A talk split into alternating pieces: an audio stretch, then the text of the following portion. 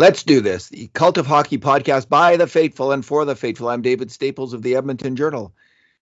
And I'm here today with Bruce McCurdy. Hey, Bruce. Hey, David. How are you doing tonight?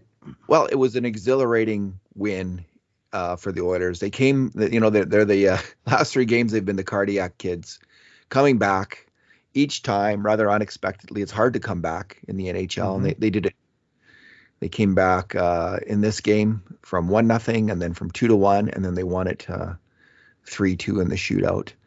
It was a pretty strong performance by the Edmonton Oilers. They had 21 grade A shots to 14 for the Nashville Predators.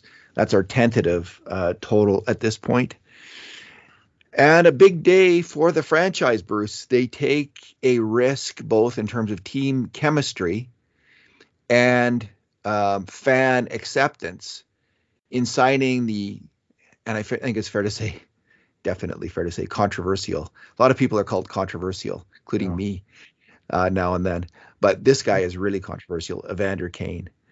Um, what are your thoughts, Bruce? We'll we'll get to the we'll get to the two good things, two bad things, and two numbers. Let's just deal with this first. Uh, what yeah, do you think? What do you think of it? What happened first? Well, it's a major roll of the dice by by the Oilers, and uh, you know they're uh, uh, uh, I mean, the risk that they're taking here is on multiple levels, just given the past reputation of this player. Uh, uh, because he's going to make his presence felt on the ice, potentially in the room, potentially in the arena, potentially in the community. And uh, on the ice, I think it's, as most people call it, a no brainer that this is the sort of player that uh, uh, will give the team a boost. He checks a lot of boxes that are fairly lightly checked by the existing roster in terms of his uh, his aggressiveness and and uh, general physicality. But you know the whole package for power forward, from you know shots, hits, penalties, fights. Uh, you know he's got a lot of skill. He's fast. He's big. Uh, very very uh, very flashy player. and you know from that aspect uh, for the price that they paid for him, which is no assets and you know a relatively small cap hit for the remainder of this season. Uh, it's hard to, to, hard to see how uh, this doesn't make the Oilers a more dangerous team. Uh, these in the room, I mean, you and I are never probably going to know about it, but there's a lot of stories of uh, this guy having uh, um, issues with teammates in the past, and and or you know, I heard some stories today about an assistant coach who wanted to fight him, you know, stuff like that. Like it just what's going on now. My suspicion is, uh, and this applies to uh, uh, across the board for him, is that he will be on best behavior. I mean, this is a huge turning point, crossroads in his professional and personal life, quite frankly. And he's, you know, he's comes in here with one chance to make an impression, not just on on uh, this team, but on the hockey world, that he's still going to be a big time player and he can get his crap together and, and help the team. And his next contract, uh, big or small, may well depend on how that performance is. Uh, and as for in the arena, I stated this in an article I wrote a couple of weeks ago, and I've been reading on and off from uh, different people that I know and respect who are uh, sort of distancing themselves from the team based on uh, the uh, past history of the of the guy that they just signed. And I've talked to people who said they're you know they think they won't renew their season tickets and, and or you know if I'm just going to step back from the team for a while. There's plenty of it on Twitter today, and that's a huge risk that they're. You know, they're that they're risking alienating. You know, even if it's five or ten percent of the fan base. I mean, the polls that I saw were basically two thirds, one third. Well, one third is a lot when it's a, you know it's a sort of a core fundamental issue for for some of them, and uh, and then finally the communities. you know this uh, you know that he's coming to live in our city for a while and hopefully we won't have any repeats of, of uh, some of the past uh, stories. And they are stories, but there are a lot of them from a lot of different eyewitnesses and, and uh, um, uh, people, you know, that a lot of lawsuits and a lot of investigations, Bruce. Yeah, I yeah, think yeah. It's fair to say, and, and I think it's also fair to say. I don't know if this is fair to say, but is he, is he a, like a gambling addict? Like he he he he seems to have a fundamental addiction problem here that Mhm. he's got to address in his life. You know, because his Mhm. fi- like his aside from all the behavior stuff, his finance, his financial life is a Oh. shambles, Mhm. and he's gone into bankruptcy, and so this is a very he's had a very troubled life as a pro athlete. Mhm. Um, you know, and and and as for the you know, if the people are if some fans are backing away because of this, I I have nothing to say about that other than like it's ever like I I, I would never ar- try to argue against Mhm. someone doing that. Like people have got to assess this player on their own. right. The way I look at it is, I um. The- I just see these as really serious charges. Some some of the allegations are super serious, and I'm, I, you know, I've co- uh, uh, as I've said before, I've I've covered trials, major crimes for 20 years. At, at one point in my career, it was my focus as a reporter, and a couple times, I, I saw police convinced someone was guilty as hell, and they were dead wrong. They were dead wrong and they were absolutely and utterly convinced about this these you know individuals guilt of individuals. And i was too along the mm-hmm. way. And and what that taught me like i i started to just think okay you got to just be before you start to assign guilt on really serious charges you got to be careful. I have to be careful. I, my job is to be fair and accurate and not to make judgments before i have all the information. So when when there's serious charges like there is with kane I think it needs to be dealt with, not in a like honestly, not in a Twitter free for all, but in a serious place in the courts. And and some of these things with Kane are serious enough that they're ending up in the courts. Mhm. That's the proper venue for him to be judged. And when that happens, when there starts to be judgments, for instance, if there are judgments against him, then I'll put real weight in that. Until then, I, I've learned to be cautious because I can be wrong. And um, you know, the only judgment I have seen turned out in his favor, where he was Yes. awarded custody of his child, which is a really serious matter.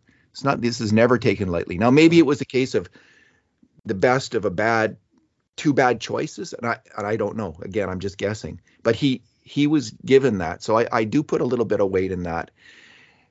And just as a general principle, I'm not against giving people chances in life. Like I think it's important to do so. So I'm personally um, not going to back away from the team because of this. Although I have real questions about this this Mhm. individual. I hope he can figure out his life because Yeah, no it doesn't seem like he's done a very good job up to date. Although he's done a good job in one aspect, he's a hell of a hockey player, and that's why the Edmonton Oilers signed him.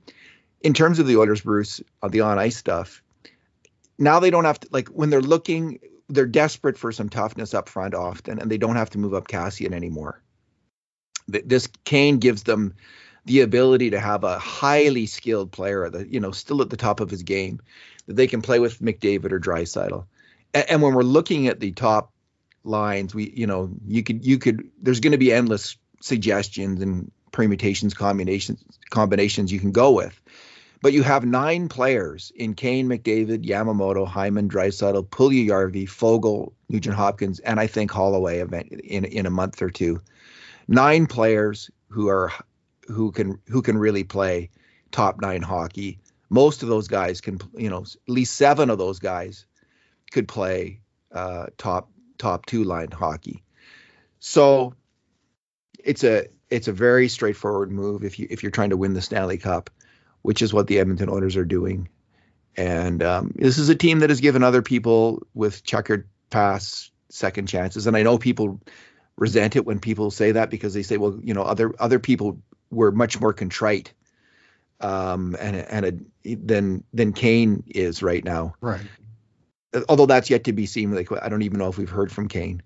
There's Um, a long interview on TSN that I personally have not had a chance to watch yet. It's something like neither- 35, 35 minutes long.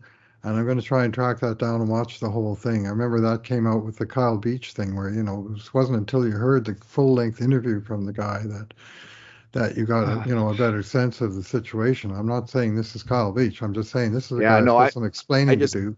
I'm hesitant, uh, honestly, of believing anything Kane says. Like I, Yeah, I'm well, I'm interested to hear how he frames it. yeah, fair enough, but I ain't buying it. I, I won't like for someone like that with this record, it has to be hard, difficult action over a long period of time that he's got to take. We'll see if he's on that path or not. So that's where I'm at.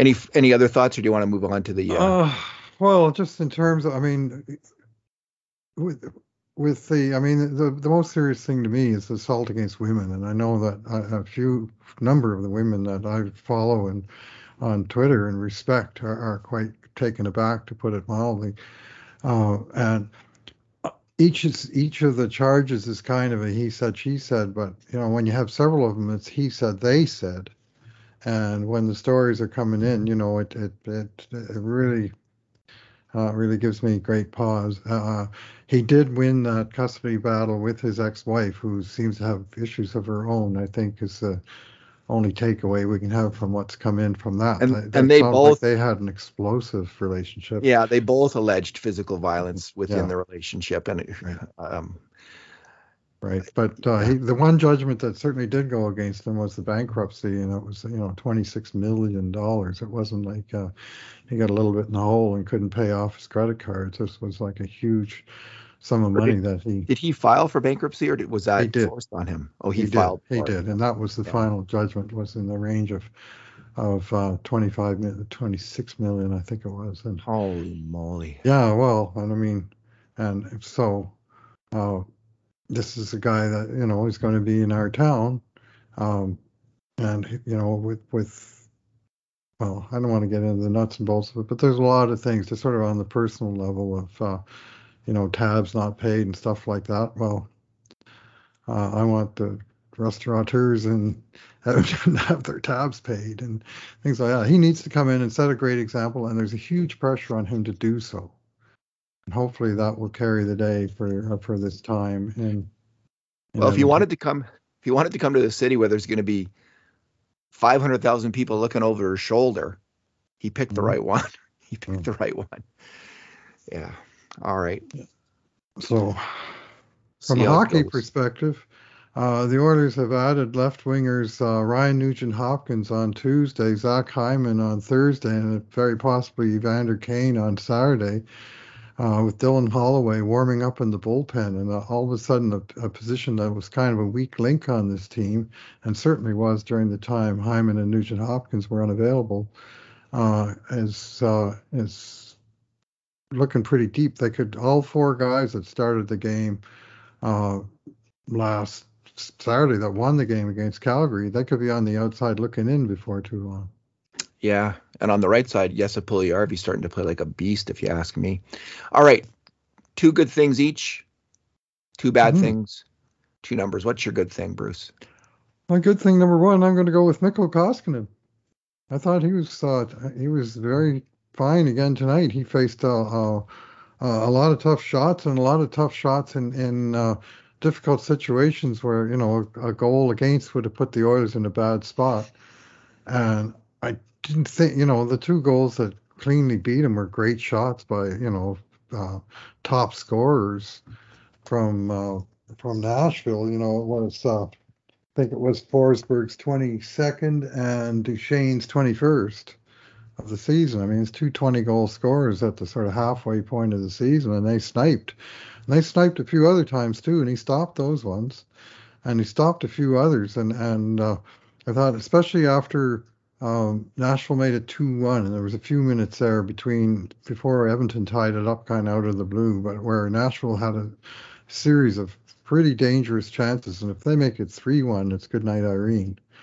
And I, they never did get that third goal, just like Vancouver. They just got they got to two, and there they stopped. And uh, uh, Koskinen, in addition to the, I guess, 12 saves he made off of grade A shots in regulation time, was three for three in the shootout, with a couple of humdingers in there as well. And, and uh, full credit to him, uh, named third star in the building as. Uh, uh, one of the key reasons Oilers came away with the two points again, three games in a row. Yeah, it speaks to the caution that Ken Holland has to have in making a trade because he has to get someone who's better than Koskinen. And Koskinen is, I think it's fair to say he's streaky. Very fair. I think we can say that he's streaky. Uh, man, the, he made a couple saves with five minutes left in the third period, point blank saves off that Jeannot guy. Tanner. Uh, yeah, geez, Puljujarvi got beat out of the kind of didn't stop the guy or out of the corner, so Lagesson goes in there, leaves Jeannot right in front of the net, and two point blank chances. Mm. That uh, are pounded off Koskinen's pads, and then he makes um, with a minute 30 left in overtime. There's a breakaway, and he stones. I can't remember who it was. He uh, stones that shooter, and then the, we saw the full three meters of the man spread out on the ice in the shootout to stop Duchene's incredible chance.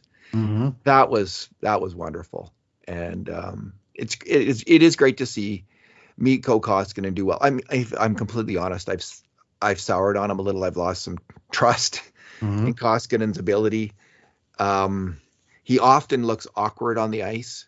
Yep. Um, but he can he can come up he can come up big. I think he is a backup NHL goalie. I Mhm. think that's fair to say. Like he can. I don't know what his save percentage is now, but it's probably above 900 Over again. 900 after tonight because he uh, he was rocking about a 935, I think, tonight. Yeah. So good for him. 933, I guess. I'm going to go with my first good thing, uh, Bruce, as puck luck. And it's something the Oilers really didn't get a whole heck of a lot of during the their losing streak. They really didn't. They just they just couldn't. You know, they, they regularly had a few more one. You know, they averaged about one more grade A shot on game than the other team, but they just couldn't get any luck. They couldn't get one. And, and Juuse Saros, Juuse, is it Juuse Saros or Juuse? He he had a hell of a game. That's a hell of a goaltender. I really liked how he looked in. Man, terrific. good. He um we were talking about Tretiak the other night, and he Mhm. looked like Tretiak to me, just so solid and square on the net, like a you know, like a crab. Um anyway, the Oilers were having trouble. They were getting all kinds of grade A shots this game and having trouble scoring. And then finally, Evan Bouchard launches one from the point. And I Mhm. think it initially goes off someone's stick right away, Yeah. starts bouncing, and then it goes off Johansen's skate in front of the net and it goes in the net. And it, and the, it made it 2-2 with uh, five minutes left in the second period, ties it up going into the third period. Just absolutely crucial, critical moment in the game, big Mhm. goal. Phew. And what a beauty puck luck is when she finally shows up. She is the most beautiful thing you're going to see, other than a Connor McDavid rush or a Leon Draisaitl one timer. Puck luck is so fine, so Yeah. wonderful. Well, we were saying not long ago, when was the last time the Oilers got a junky goal of any description? Yeah. And then McLeod got that one on the short side uh, uh, the other night. You know, the, the goalie made 20 great saves, but he let that one in. And then tonight they finally got the old double banker that goes in the net. It seems like we've seen 10 goals against like that. I mean, Toronto got two in one period like that, for God's sake, And in, the, in the game in Toronto in early January. And they, you know, they won that game by one goal essentially. And that was happening too often. So, uh, we'll take that bounce. You know, tying goal, David, they don't come any bigger in Gary Bettman's NHL than the game tying goal because they're worth on mathematical average 1.5 standing points because you get one for the tie and then you get a 50% chance at the third point in the overtime because you got the tie. And tonight they got the, actually got the full two points. Without that goal, they lose two to one.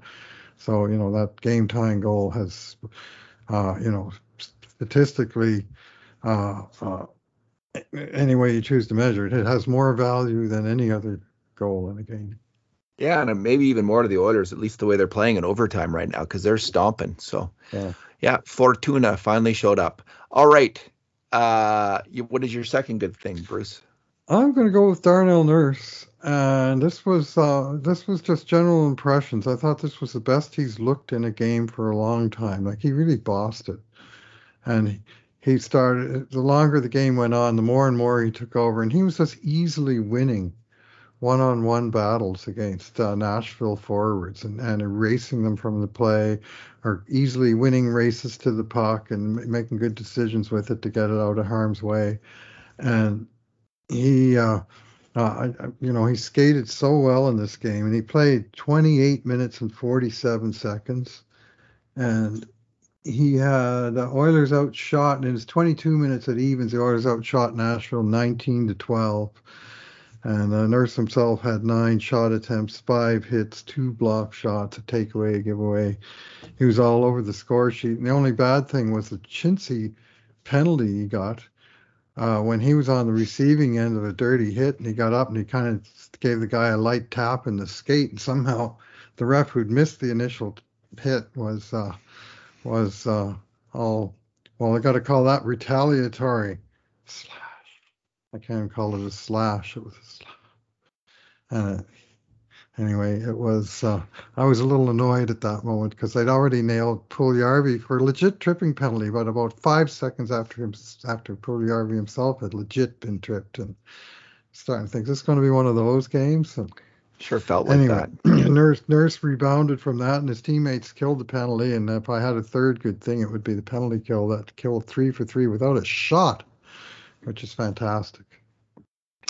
Yeah, it's funny. Nurse, eh, I'm going to make a perhaps odd comparison for Nurse and Bouchard when they're together because they don't physically look like these two players, but stylistically, I, am a big European soccer fan, and they remind me of Andrea Pirlo and Gennaro Gattuso, uh, the great AC Milan combination in midfielder midfield. With Gattuso, okay. the kind of the cop who would regularly boss the game with his physicality and his and his dynamic play, and Pirlo, this incredible mad bomber uh, mm-hmm. with passes, and that's how I, I see Nurse and Bouchard. You know, they're much lankier uh, physically, but that's in terms of style. That's I see Bouchard as the Pirlo and uh, nurses the Gattuso, and and hopefully you know able to you know th- that's was the word with Gattuso how he bossed the game again mm-hmm. and again and again.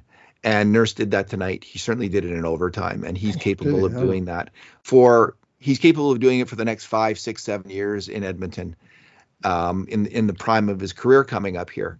So the Oilers could be, you know, it's we still don't know with Bouchard which way he's going to go. Like the, the confidence of young players, the development of young players is uncertain, fragile.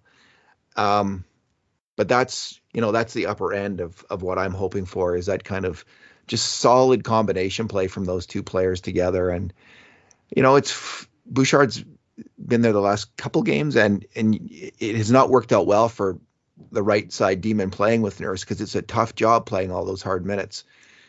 He did a little better tonight. Um, mm-hmm. He's he's certainly getting you know his his uh, mojo back, really moving the puck. He's looking really good with the puck on his stick.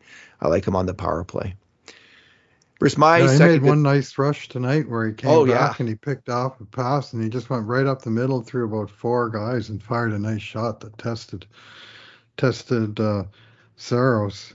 And he, like Nurse, had a, not crooked numbers right across the event summary, every column except faceoffs, which don't apply to defensemen. They each had a scoring point. They each had a penalty. They, you know, they're just all over the, all over the score sheet, and uh, uh, that's a pretty dynamic pairing when they're on their game. My second good thing was Connor McDavid. He was just flying tonight, and in in terms of our assessment of his play on at least on grade A shots, which is kind mm-hmm. of pretty big event in, in a game. It's a great yep. A shot. He was in on 12 of them. Oh. He didn't make a mistake on any, Bruce. Wow. We didn't have him on any. No wow. mistakes. 12, like, so plus 12 on grade A shots. That's a nine. Like, I don't know what Kurt's mm-hmm. going to give, but he he just was fantastic in this game. Mm-hmm. And um, who do they have him with? Uh, Yamo and Nuge again? Is yes. that it? Yeah. You know, he's, he's, with some skilled players here. Mm-hmm. And he's going to be with some skilled players all year long, and they don't have to be Leon Draisaitl anymore. So it's exciting. This is exciting again.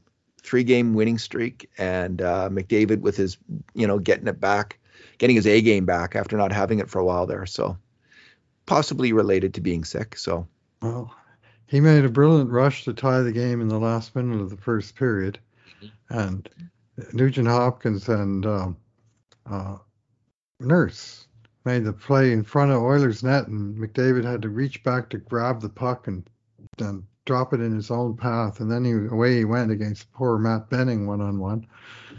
And I thought Benning did an all right job of, of driving him outside, but uh, McDavid was somehow able to force that shot through Saros. And lest we forget the shootout where one yeah. goal was scored, and McDavid absolutely completely bamboozled Juuse Saros. My goodness, he's just standing over there tapping the puck into the net. You know, with the goalie over there in the corner. I'm just going to tap it home. You oh, know? Oh man. Wouldn't you like to make a play oh. like that oh. once, just once in your life, Bruce? Go down the ice and stick handle like that. Like what lightning, oh. what lightning hands. You know, in the overtime, he had three rushes, mm-hmm. three rushes that just sliced open the other team and led to you know great scoring opportunities. Two of them ended up in shots, and we think one of them Hyman didn't get his stick on. But right. um, just he just they they you know as the cliche goes, they had no answer for Connor McDavid in overtime. They really didn't. He's right. just too fast, too good, too tough mm-hmm. for those wingtip bozos, as they said once said on Crime Story. He looked a little shaken up. He took a shot off the foot, yeah. and I'll be happier when I hear that tomorrow he's out on the ice for practice and everything's normal. Because you never know what happens when a guy takes a skate off. But uh, yeah. uh, hopefully that's just me being over sensitive that something might have happened there. But he was limping a little bit, and, and for a little bit of game time, but he certainly didn't appear to have slowed down all that much. So, what's your bad thing, Bruce? Yeah, I'm going to go with this weird play where actually nothing happened, but it's more what could have happened and when it happened and how it never should have happened when it happened. This is a play with two minutes left in the third period, and just as Jack Michaels is saying, down the stretch they come. It's uh, uh, the Oilers line is out there, and they've actually got pretty good possession in in uh, Nashville territory. It's Draisaitl with uh, Foegele and Puljujarvi, and Keith and Ceci are on the blue line. And at the end of the of this of the cycle, which was a fairly long one, uh, Keith shot one into traffic that didn't get through the traffic in front of the net. And as Nashville sort of recovered the play, and a couple of their players went to the bench for a line change, and all three Oilers forwards kind of drooped their shoulders and started coasting to the Edmonton bench. And now we've got Ceci and Keith and three forwards that aren't even looking at the puck because they're all each fall like the third guy, which was Foegele, had to be sort of watching his line mates saying, I better stay out here and guard the right side and make my change when I can. So now Keith and Ceci come over to guard the right side because the the forwards are all changing on the left side. And the Nashville defenseman looks up and he fires about a hundred foot pass that hits Matt Duchene right on the tape, right on the Edmonton blue line, 20 feet behind the Oilers defensemen who are at the center red line. Two minutes left, tie game in regulation time and the puck hits Duchene's stick and it hops off his stick and it skitters ahead of him and he can't control it and make a play. But if the puck hits his stick, he's got a clear cut breakaway with 2 2 tie, two minutes left in regulation, where a goal is a killer. And it takes away your stand. Like there, you got to be cautious. You got to be paying attention, and your coach has got to be all over that and calling it out because you know a, a, a successful team just doesn't pull off crap like that. Uh, it's like I say, nothing came of it. But I, I ran the replay a few times, and I, I mean, Duchene, he had the puck on his stick, and, and Keith was still in the circle, and Kane was, or um, Duchene was on the blue line with the puck over the blue line and 20 feet behind me. Kane, nobody would have caught Duchene on that play, and you got to be keeping track. And the forwards weren't, and the defensemen weren't and it was nearly a five-man blunder that you know would have had us. It would have been our yeah. Well, I guess it still is our first bad thing, but we would have been talking about a lot earlier in the podcast. So yeah, I've got um Keith was in on that one. I've got Duncan Keith as my bad thing. Two particular plays in the second period, and I know. Like you know, they like they say that the legs go as you get older. Well, but the mind shouldn't. Like the the head should be there in the game, and these are two mental mistakes you know, the, and again, like what one of my favorite sayings now is hockey happens fast because when mm-hmm. you're playing it, it really does, and yep. bad things happen so fast. Yep. So you got to be really reading the game well and and on top of it. And and on the first play, it's uh, Nashville's. I think it's their second goal of the game, and um, yeah, their second goal of the game. Matt Duchene just sneaks in behind him and gets the pass, goes in, cuts in the middle, and snipes in an incredible. It's a two on one, and he snipes in a shot. And um, you know, Duncan Keith's got to be thinking, how did how did I let that happen? Mhm. H- how did that happen? Like he's a veteran defenseman. He's played more than a thousand NHL games in a top pairing role. How Mhm. does he let someone just sneak in so cleanly behind him? You know, it will happen now and then, but it's happened a lot. Mm. And so that's one thing. And and then literally uh, 45 seconds later, he after that goal is scored, he's he's still out there Yeah. and he tries to again he he makes uh he- you know he tries to keep the puck in the the Chicago end maybe trying to make up for his earlier mistake and it leads to a 3 on 1 this Mhm. time and um just an absolutely massive huge save by Mikko Koskinen which would have been a killer Yeah. and like no, I don't know he's just just take care of defense first like I know they want him to to be an offensive hockey player his offense comes when he gets the puck on his stick in his D zone, gets his head up and makes a great pass. Duncan Keith is still a really fine hockey player in that moment. Yep. But there has been right. too many defensive mistakes, and these were two mental ones, two mental Mhm. errors. And um, you know, he wasn't terrible. He wasn't. He didn't have a bad game. I don't know what Mhm. I give him if I grade him. Like he, he was. He made some good plays, but those two plays, it's like you're the veteran. You're this. You're the savvy veteran. Okay, be the savvy veteran. Savvy, savvy, Savvy. savvy veteran Mhm. uh, be the savvy veteran and don't let don't give up odd man rushes because of mental mistakes Well, the Oilers had seven official giveaways in this game, and three of them were charged to Duncan Keith. Yeah So it wasn't just uh, guys were getting behind him, which happened those two plays that you described and the one play I described, but uh, three other times where he had the puck and coughed it up. Now, one of them, a guy made a good play to knock a pass out of the air, turn it around. But uh, uh, anyway, it was uh, not his finest hour. I, I don't think he stunk, but uh, you know, there were issues. your number Yeah, I'm going to go with number four. Uh, this is number of shots on net that the Oilers' leading shooter had tonight. And the Oilers' leading shooter was Duncan Keith, four shots, Zach Hyman, four shots, Darnell Nurse, four shots, Leon Draisaitl, four shots, Warren Foegele, four shots, uh, Zack Kassian, four shots. That doesn't happen too often. Uh, Evan Bouchard, four shots, and Connor McDavid, four shots. Eight different Oilers, four Wow. shots each and two more with three with Cody Ceci and Ryan Nugent Hopkins. They were peppering pucks, but it was a real team effort. It was, you know, like last game, it was like Leon had 11, and we, you know, we had some kind of outrageous crooked numbers. Well, tonight it was sort of coming from across, uh, across the lineup of uh, of guys getting their getting their chances and taking them and getting pucks on net. And so it was uh, it was a more more of a balanced uh, uh, attack in this game. that's pretty remarkable yeah i don't think you see that very often No. okay my number bruce is 1.55 and that's leon draisaitl's game goal uh, points per game uh, points per games played so he's Mhm. now i think this is up how many games have they played was that 39 This is 39. Yep. Oh, And this isn't updated. It's going to be down a little he's bit. stuck on that. 59 points, so he'd be Yeah. 1.52 or something. Yeah, it's gonna be down. one and a half. Anyway, um, he and McDavid, McDavid's at 1.54 heading into the game. He was at 1.55, Hmm. and um, they lead the league in Mhm. points per game. And let me just see here. I think Leon's the lead leader, and he's tied with Huberdeau. I don't know why they have him. Like they have Huberdeau in number one, but Leon's played five less games. So um, these guys are. I think they had a higher points per game. Yeah, they had a higher points per game last season.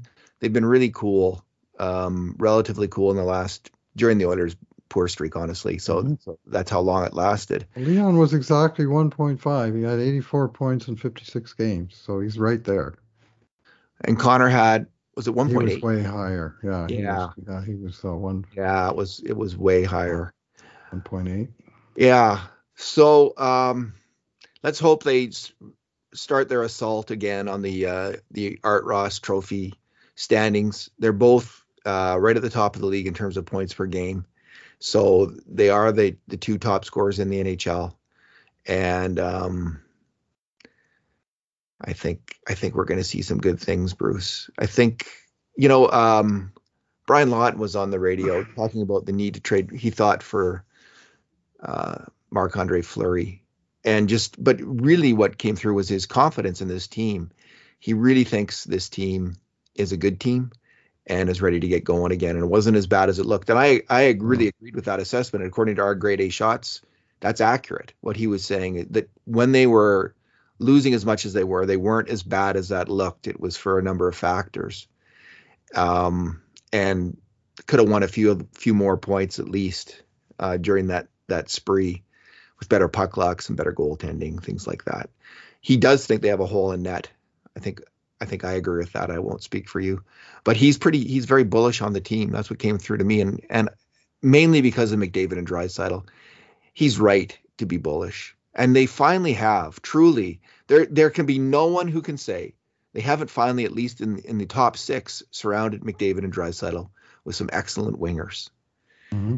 With with Kane arriving, with Nuge, with Hyman, with Puljujarvi, with Yamamoto, there's a there's a lot of options. With even Foegele. there's a lot of options up there, and um, they don't have to play together. They can play with other players, and and they should be able to get stuff done at even strength, and they can work together on the power play. So I'm looking forward to this next run of games. Of course, I'm riding the high of a three-game winning streak. I will admit that, but uh, and three rather remarkable wins. Nonetheless, Bruce, these these really are two spectacular players. There is no choice but to be all in right now. When you have these two players at this point in their career, you, you do make a trade for a goalie. You do make a trade and you bring in a left defenseman, um, maybe even to play second pairing if Keith doesn't get his act together better. So like you go for it here, and um, the addition of Kane is is a step in that direction uh, on the ice. So. Yeah, I'm interested to see where if they're going to use Kane in the net front position in the power play, if that just means to Puljujarvi and, and Hyman, who have both been good in their role, uh, just get sort of bumped aside or how that works out. And I'm also interested to see uh, how the how they'll do the lines. Will Nugent Hopkins default to 3C if, you know, because looking at the lines that we saw tonight, it's not too hard to see Kane moving into the line with McDavid. I guess he could move into Foegele's spot with uh, um, with um, uh, Draisaitl. And Puljujarvi. You could have Hyman. Hyman really mm. looked great. Like finally they had a third line, mainly because of Zach Hyman. I thought like he really drove that line, and they got much better performance out of it with yeah. McLeod and Kassian. So maybe that's something that we're going to see. I think we're going to see lots of different. Listen, what we see, Bruce, you know, we see this all kinds of different line combinations. Like he he he he now and then will stick with one line combination for for months on end. Mm-hmm. Mm, but generally, we see the blender, and I, I, bet you we see the blender for quite a while. And um, I really hope if you know, Kane has got to come in and earn that power play time. Personally, he's got to earn it at even strength. I don't want to see him on the first game on the power play. I don't think we like. I'd be surprised if we did. Puljujarvi has been fantastic there, and yeah. Hyman has been very good. So, you know, that said, if they finally move Puljujarvi to the penalty kill and get some extra ice time for him there, that would work for me too. So, I don't think Kane's a penalty killer, is he? He is. Is he? Yeah, he oh, does oh, really? everything. Yeah. Oh, jeez. Yeah. Well, there's yeah. there. There you go. Yeah, I'm. Uh, I've heard people talking about it, and I'm sure I remember him. I mean, I'm not sure if he's a top unit guy, but uh, he's out there and he can be a threat because he's fast and you know skilled. So I don't really like. I've seen him play all these years. I don't have a strong, imp- like a huge impression of him as a player. Like honestly, uh, you know, other than a, you know, the odd play. Like some players really stand out uh, for their hustle and their skill. You know, but I don't have a. I'll, I'll be interested to watch his game more closely and see what he brings, and doesn't bring, and see how solid he is as a defender. He has um, 14 career shorthanded goals. Okay, and that's pretty good. Scored at least one shorthanded goal in nine of the last ten seasons, which tells me, you know, just that's the stat that's available to me. But if you looked up ice time, you don't score shorthanded goals unless you're out there a little bit. For sure. You know? uh, so he's uh, he's you know he's a, a threat shorthanded, and and he's an alternative, an option that they can add to the to the cycle to the mix. So, and they're going to need penalty killers because some of these fourth line grinders, you know, as as the roster continues to flush out and guys get healthy, there's going to be people falling off the end of that roster. There will, for instance, and I think you can have like I I, I think you can have Derek Ryan on your team, or you can have Colton Sceviour on your team, but I don't think a good team has both. Like every night, probably every night. No, I think they have one of one guy like that and uh, I'm fine with it if it's either of those guys because they're both good good players in that role. Mm-hmm. But um, yeah, we're going to see a drop off for a lot of players who've been getting ice time. They're not going to get much, and they're not going to get games. The, the battle, the battle, all up and down the roster for ice time just gets really intense now with with Evander Kane arriving. Ideally, they they balance it out a little bit. I mean, tonight's all too typical. You know, Nurse 29 minutes, Draisaitl 27 and a half minutes, McDavid 26 minutes, night after night after night. That takes a toll. And if you could cut even a couple of minutes off, especially those forwards, and, you know, you still obviously lean on them very heavily, 23 minutes as opposed to 26 or 28. And if you got the, if you've got good depth and all the way down at least through nine uh, your top nine, then you can afford to do that a little bit. So I don't have a strong feeling about it, honestly. Like I know that there's a whole science evolving around this about optimum ice time and and uh, recovery time and what players can do over a period of time and Uh, perhaps I'm a little old school, you know, having watched Gretzky play whatever he and Messier play. I wish they kept ice time in those days. Yeah. I sure would love to know that stuff. So I'm probably stuck in the past, and I don't put as much weight on this as probably people should. Like, you know, the modern world would put more. They would look at this really closely, look at it scientifically, and say, you know, to get peak performance out of him, he should not be playing, you know, this smaller amount of ice time that he's playing now that's probably the case, but I guess I'm I guess I'm sanguine about it because of you know having seen that where players played just played and played and played. I although watching McDavid and Draisaitl, especially in overtime, I'm often thinking like get out, get the hell off the ice already before you well, before you no. gas out and they score a goal against you because we've seen that too much. I've not seen the player yet that had sort of VO2 of Wayne Gretzky. Like no play all night. That was that was unreal. His recovery. Yeah, I mean, in Peter Gzowski's book, they talk about him in the training camp just sort of breaking the machine that measured the VO2 recovery, where they just couldn't believe that that he had, you know, had his breath back within 10 seconds of pausing to catch it. You know, it was like off the charts. I, I was thinking McDavid tonight was pretty incredible in overtime, the way he could keep going and going and going and going fast. Mm-hmm. You really, I really notice it with Leon when Leon's out there for more than a minute. He really slows down. And um, but with McDavid this time at least in overtime, he just seemed to have his legs all night long and could just keep flying. So both those guys are playing better. You know, we're just I think days away from returning to uh, what we're accustomed to, which is games where both guys have two, three points, sort of as a routine. Lately, it's been one point or zero for both guys most games. And the odd, Leon had that one four point game. There was the Calgary game where they each got they each got assists on the two Bouchard goals on the power play, but you know, but there there was uh, uh, they're they're starting to do the process and they're not getting really rewarded for it yet, but it's going to come. Well, in the last most guys games, are, are, going to score. In the last two games, Bruce, mm-hmm. um, mm-hmm. Draisaitl's been on on like 21 grade A shots and um, McDavid's been in on 26. 14 and 12, 26. So normally that would that would bring you six, seven points, right? Mm-hmm.